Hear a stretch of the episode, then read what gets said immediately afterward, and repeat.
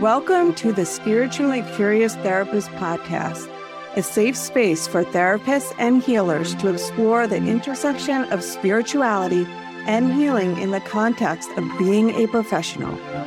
I am Jodi Silverman, licensed clinical social worker, therapist, consciousness guide, and Reiki master and teacher. I am also wildly curious about all things spiritual and holistic. I started this podcast as I became interested in the intersection of spirituality and mental health treatment.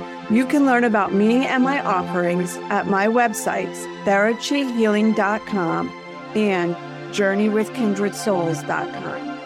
And if you are interested in using psychotherapeutic Reiki in your practice, join our growing Facebook group at Psychotherapeutic Reiki for Clinicians. Although I am a therapist, this podcast is for entertainment purposes only. If you would like to contribute to the podcast, please contact me at thespirituallycuriousetherapist@gmail.com. Hi, and welcome back to an episode of the Spiritually Curious Therapist. Today we have Amy Kempe.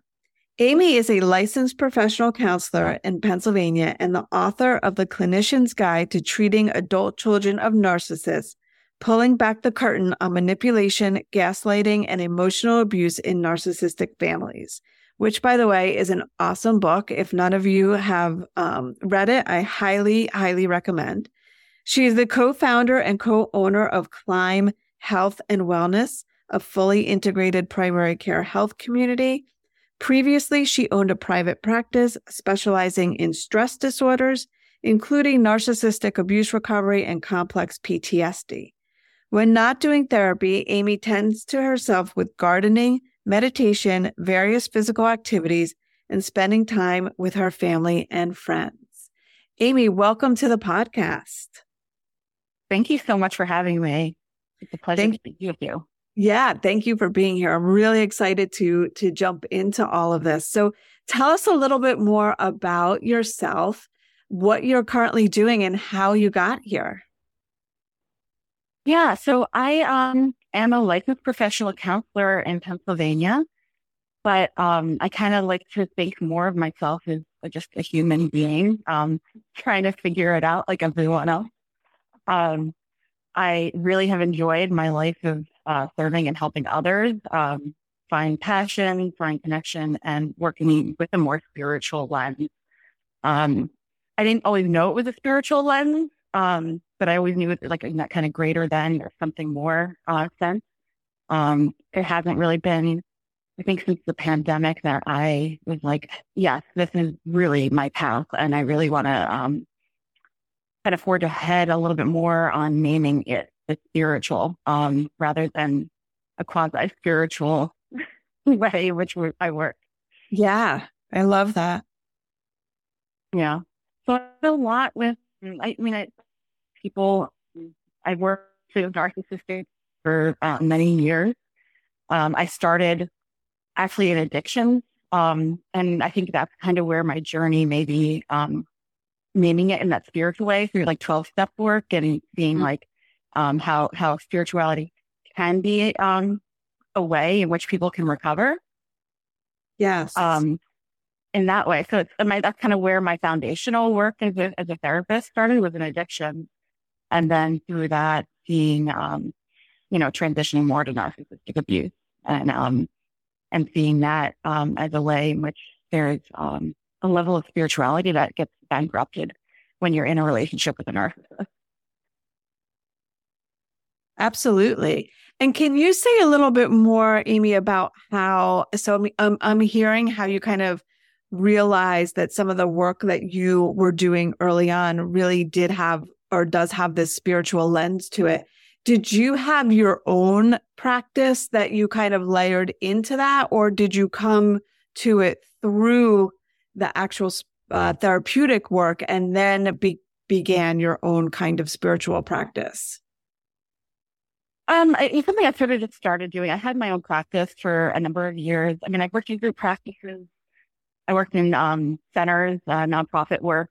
And so there's a lot of varied experiences and ways that I've worked with people. But it was really when I had my own practice that I kind of really, it more went for something a little bit deeper, a little bit more spiritual and grounded. And, you know, through my own process, my own work, have found that to be a source of strength for me. Yeah. And so is that something that you bring into the work that you do with folks in terms of like bringing your own experience with having a connection to something greater than yourself? Yeah, for sure. So I think when I was like Climb Health and Wellness was started a year ago, and it was really born out of this need in my private practice, working with people with stress disorder. So anything from kind of like everyday stress to complex trauma, and specifically narcissistic abuse. And I was very frustrated as a single practitioner. So then I made a little group practice, and I still was very frustrated that there were these somatic issues that people would present with that the medical system couldn't really handle at the time. Like, you know, it would take weeks for appointments and things like that. And then that would become more the focus of the therapy was medical anxiety rather than it being, you know, the challenge that kind of brought them in. They get somatic presentations. I'm not qualified to rule that as a medical issue or not. So, you know, referring out and waiting for results and those things, it became very frustrating working, especially with people that are in high stress situations. So my business partner and doctor that I work with, Dr. Jesse Fields, she was, you know, had her own challenges with the medical system. And we decided, you know what, like we could do this better and let's do it ourselves. So all that to be said, it's this process of we're working and getting those kinds of things just taken care of. Like, no, this is not medical, or you know, somebody can be supported medically while also then attending to something else in a more psychological or spiritual way, has really allowed people to take healthy risks and gain trust with something that's greater than themselves. Yeah, that's so beautiful. So long answer. Really yeah. No, but I think it's super important, because what I think I'm hearing you say is that coming together, first of all, with other professionals that are coming from a different lens. So whether it's like a medical professional, and from what I understand, and I want to hear a little bit more about Climb and the way that you do this, but you also have like nutritionists and body workers and physical fitness folks all kind of engaged. And I know there's probably more, all kind of engaged in this setting. And so this idea of a holistic approach as a way of supporting somebody's spiritual wellness, it sounds like has really opened people up for healing in a way that therapy by itself is not always able to do, because there are all these missing pieces.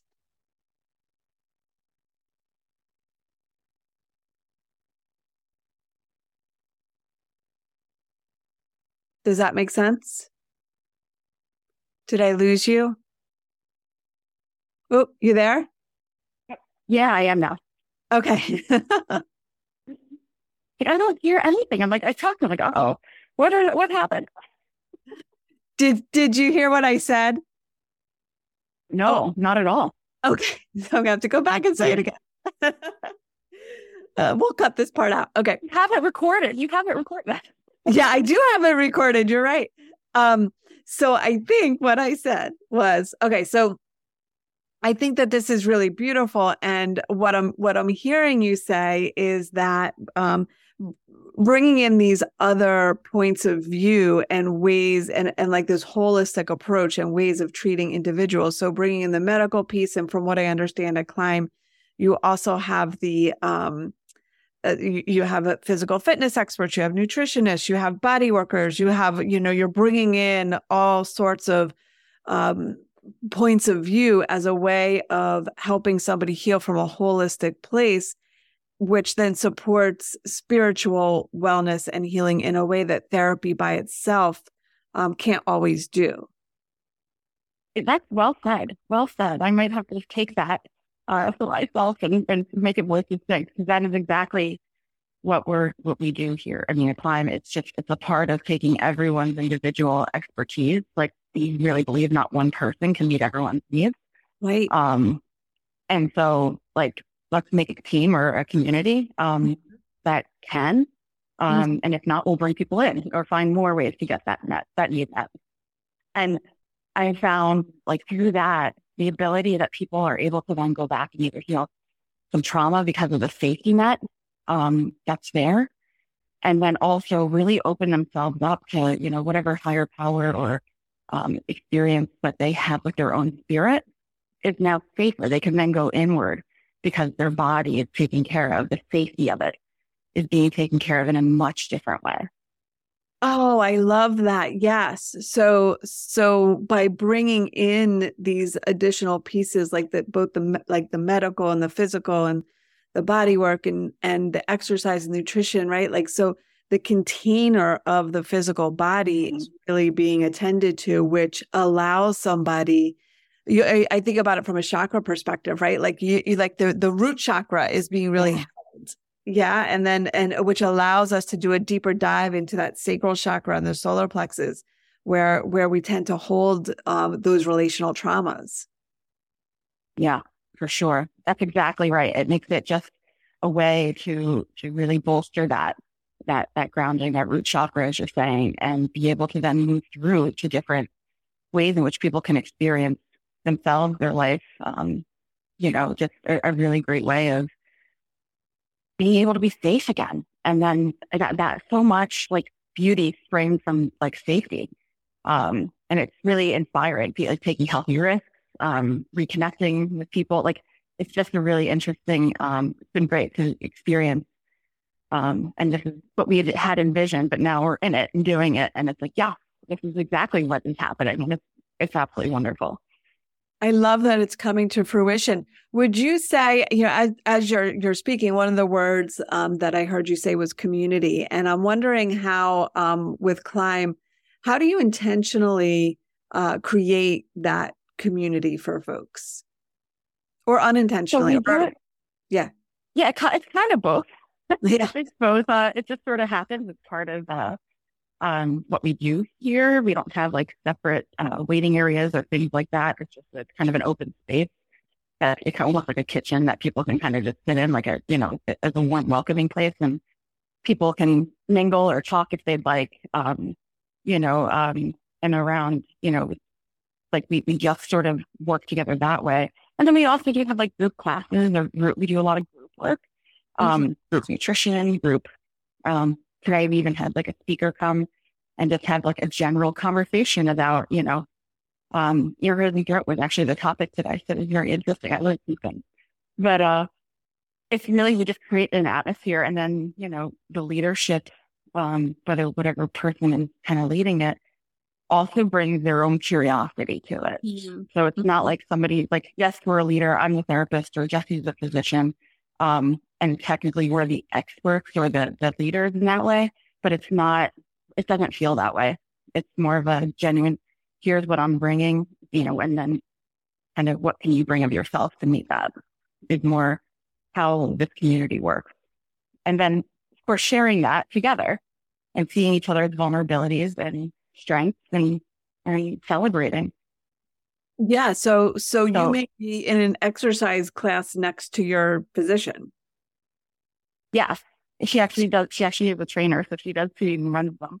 But yes, it's very personal. It's in boundaries. Like, and this is something I'm curious to, and I know you talked about too on the podcast at times, like boundaries in this way of connecting, and how that can be challenging, but also really, if you're open to exploring it, really liberating and freeing. Yeah. Yeah, I think that's a really great point, and maybe a topic for a whole other podcast. Another. Yes.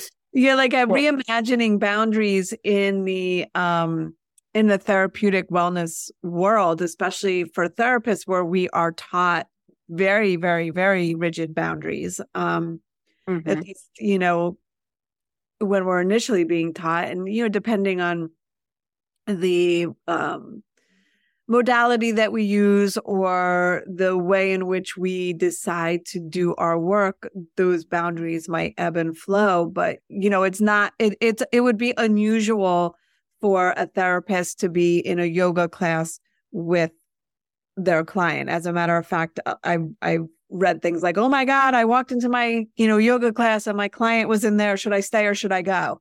Yeah. And, right. So yeah. It is, it is interesting because, then how do you create that community, and does that hurt the relationship or help the relationship? I mean, there's a lot to. Yeah. Yeah. It's a very, very nuanced and very good point, but that it, like, one of the things is that we are doing things a little unconventionally. Like you said, Jesse, in the class, and you're seeing your physician or therapist or nutritionist, whoever you're seeing at the time, as another human being, mm-hmm. And also somebody that has their own expertise, their own training, understanding, education, whatever the thing you're seeking is. Yeah. And. Yeah. So there's a different way of serving that to people instead of it being so rigid and appointment based. Yeah. Yeah. Which, again, is interesting from a spiritual perspective, because when we look back in history, pre the therapeutic psychoanalytic hour, where did people get the support they needed in order to process their feelings and work through their traumas? And it was typically in community, in communal settings, moving the bodies together, and making food together, all of these things making that sound together, making sound, exactly. So I'd like to just make a little bit of a pivot here, because I'm really curious about the work that kind of brought you to this place around narcissism and narcissistic abuse in the sense of it being a spiritual abuse kind of. Yeah. Can you say more about that? Yeah, I mean, it kind of almost has to be. When you think about narcissistic abuse, it's really the kind of almost overtaking of another person. Control is all types of abuse, and an overtake of another person. But when it's like parental narcissistic abuse, I mean, every child, in some way, our parents are our first higher powers, and so when narcissistic abuse happens, like general differentiation and individuation goes, and people separate from that and find out their own higher power. But with narcissists, they have like their own personal mission to keep it that way, to keep them as the higher power. Okay. And that person, and so when you're working with somebody with narcissistic abuse, I mean, this is definitely always in the background of what have they internalized from this person that has either been put on a pedestal, like, the grandiosity side of it, like my parent is great, or my parent is the worst person in the world. Mm. And it's still, that polarization is still a level of higher power, because the person is unable to be themselves and unable to have a relationship with their own spirit if there's that much of a block and focus and pain and trauma from somebody else. So it's like if the parent can't separate from the kid, the kid can't separate from parent, excuse me, when there's a narcissist present, like even if they do, the emotional wounds of separation cause a level of where that person is still their higher power. They orient around that. Yes. So that makes sense. I might, yeah. Yeah, no, it makes a lot of sense. So what I think about is from an attachment perspective, right? So when you are in relationship to a narcissistic parent, oftentimes the attachment is disorganized in some kind of way, and so you don't have that safety in going out and exploring and developing your own relationships with others in a safe way, right? Like, so it becomes all about like, and I really like the way you say that. I hadn't thought about it from that perspective, that the narcissistic parent becomes the higher power. And so how they say that way. So like everyone grows up with a narcissist. Like everyone grows up in a way in which, like, I mean, you're firstborn, like your parents are the ones that feed you, take care of you. Like you are helpless in this world. And your parent naturally is your higher power. Yes. And then, but the narcissist stays that way. Stays that way. Right? Whether you're the golden child or the scapegoat, the narcissist is still the higher power in that structure. Yes. Yes. Yeah. And so what have you found to be helpful in terms of approaching this from a spiritual perspective and working with people who, like, let's say are coming in wanting to really unpack some of this and still feeling loyalty to that parent as a higher power from a spiritual perspective? How do you help them start to individuate a little bit? So first noticing self, like having a relationship with self, because it's not just that, that's where the spirit part comes into this. Like the loss of spirit that someone has when they are living for someone else or living in protection of someone else, to be protected for someone else, from someone else. It's first really connecting to who and getting to know who that person is. There's the human person. And so I use a lot of, I like IFS as a way to kind of move through this. Yeah. To learn what parts want. There's a part that's scared. There's a part that is hopeful. There's a part, kind of learning what parts are saying. And that's still the humanity part of us. Yep. Our brain, our body trying to speak. And so that's important first, is to let our brain and body speak. Our body, and we need to be safe. And then once there's that relationship, then you can bloom this really, an IFS world itself, but it can really be the source of power. And, I see that as a very spiritual space of self and being able to hold all of the realities that are happening in my body, outside my body, from maybe other energies or other, being able to tap into those things. Like that is a special place of spirit within somebody. And so it's really first attending to the parts outside that are having to voice themselves and be heard. And once that feels good, you can really dive in and explore what that beautiful sacred space looks like. Absolutely. So I imagine that this is where, bringing in some of that, the body work and the yoga and the physical exercise and even the nutrition, those are all ways of kind of like loving on oneself and connecting to that spirit that maybe folks who have grown up with a narcissistic parent have never really done before. Yeah. Yeah. That's exactly it. And attending to the parts, whatever their needs may be, or is it, can we do this, and building consistency and trust and safety within somebody's own body and, kind of psyche, to then be able to open up for spirit and allow that to really come out and flow in that special life that it does. I love this. And so I'm wondering, as you're talking, what's coming up for me is, okay, so I love this way of reconnecting with oneself.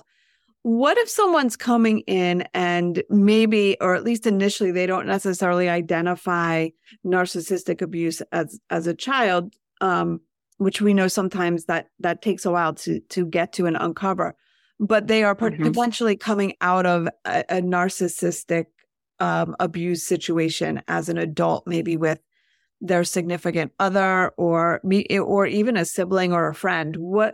What kinds, do you have them move through this in the same kind of way, or does this look different when it's more of an adult experience? It's like more present. I think it depends on their own trauma history or what their history looks like.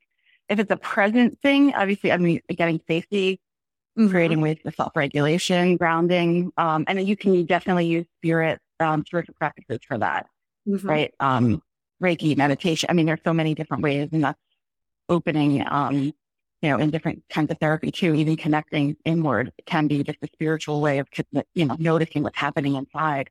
So it's grounding, containment, whatever, attending to any safety concerns. if there's a specific issue or perceived unsafe concern. Mm-hmm.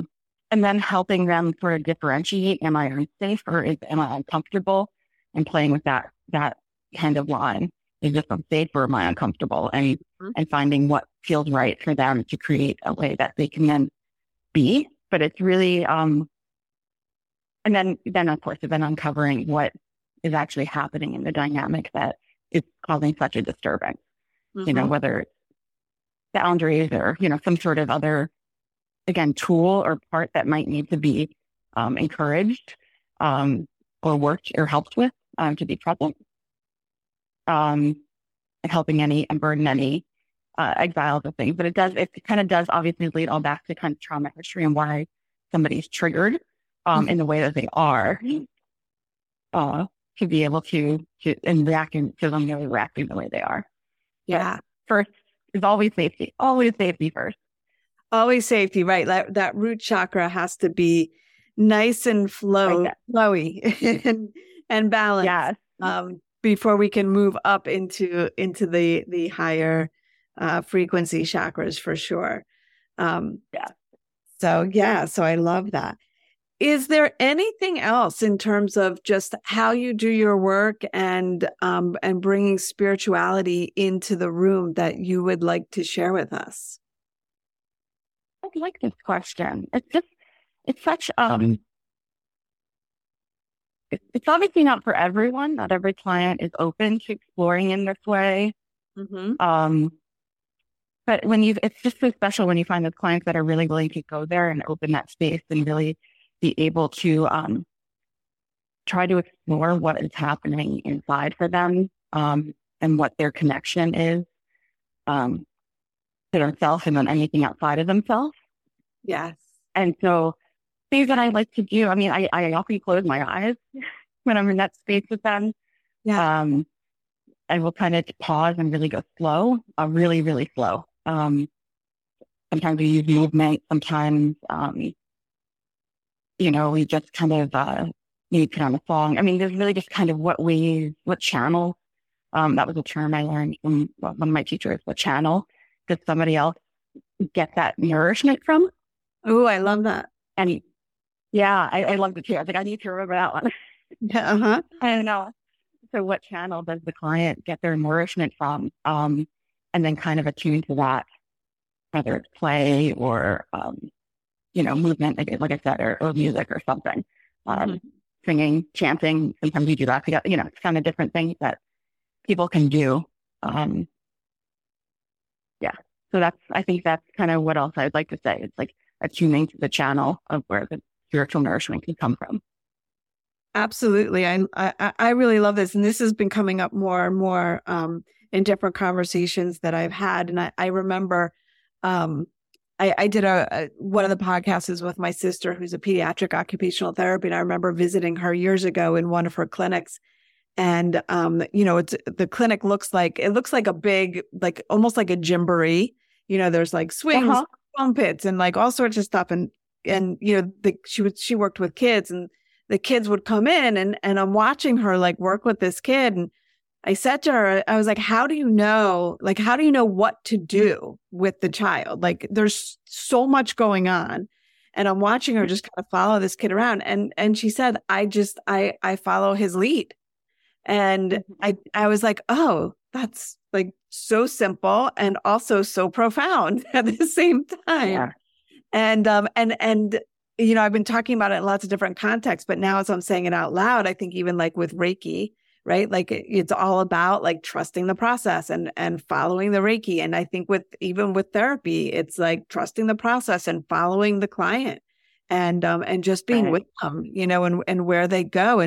And in that way, you can attune to that channel and then use that as a way of connecting and helping them find those areas where they can become more connected to their spirituality.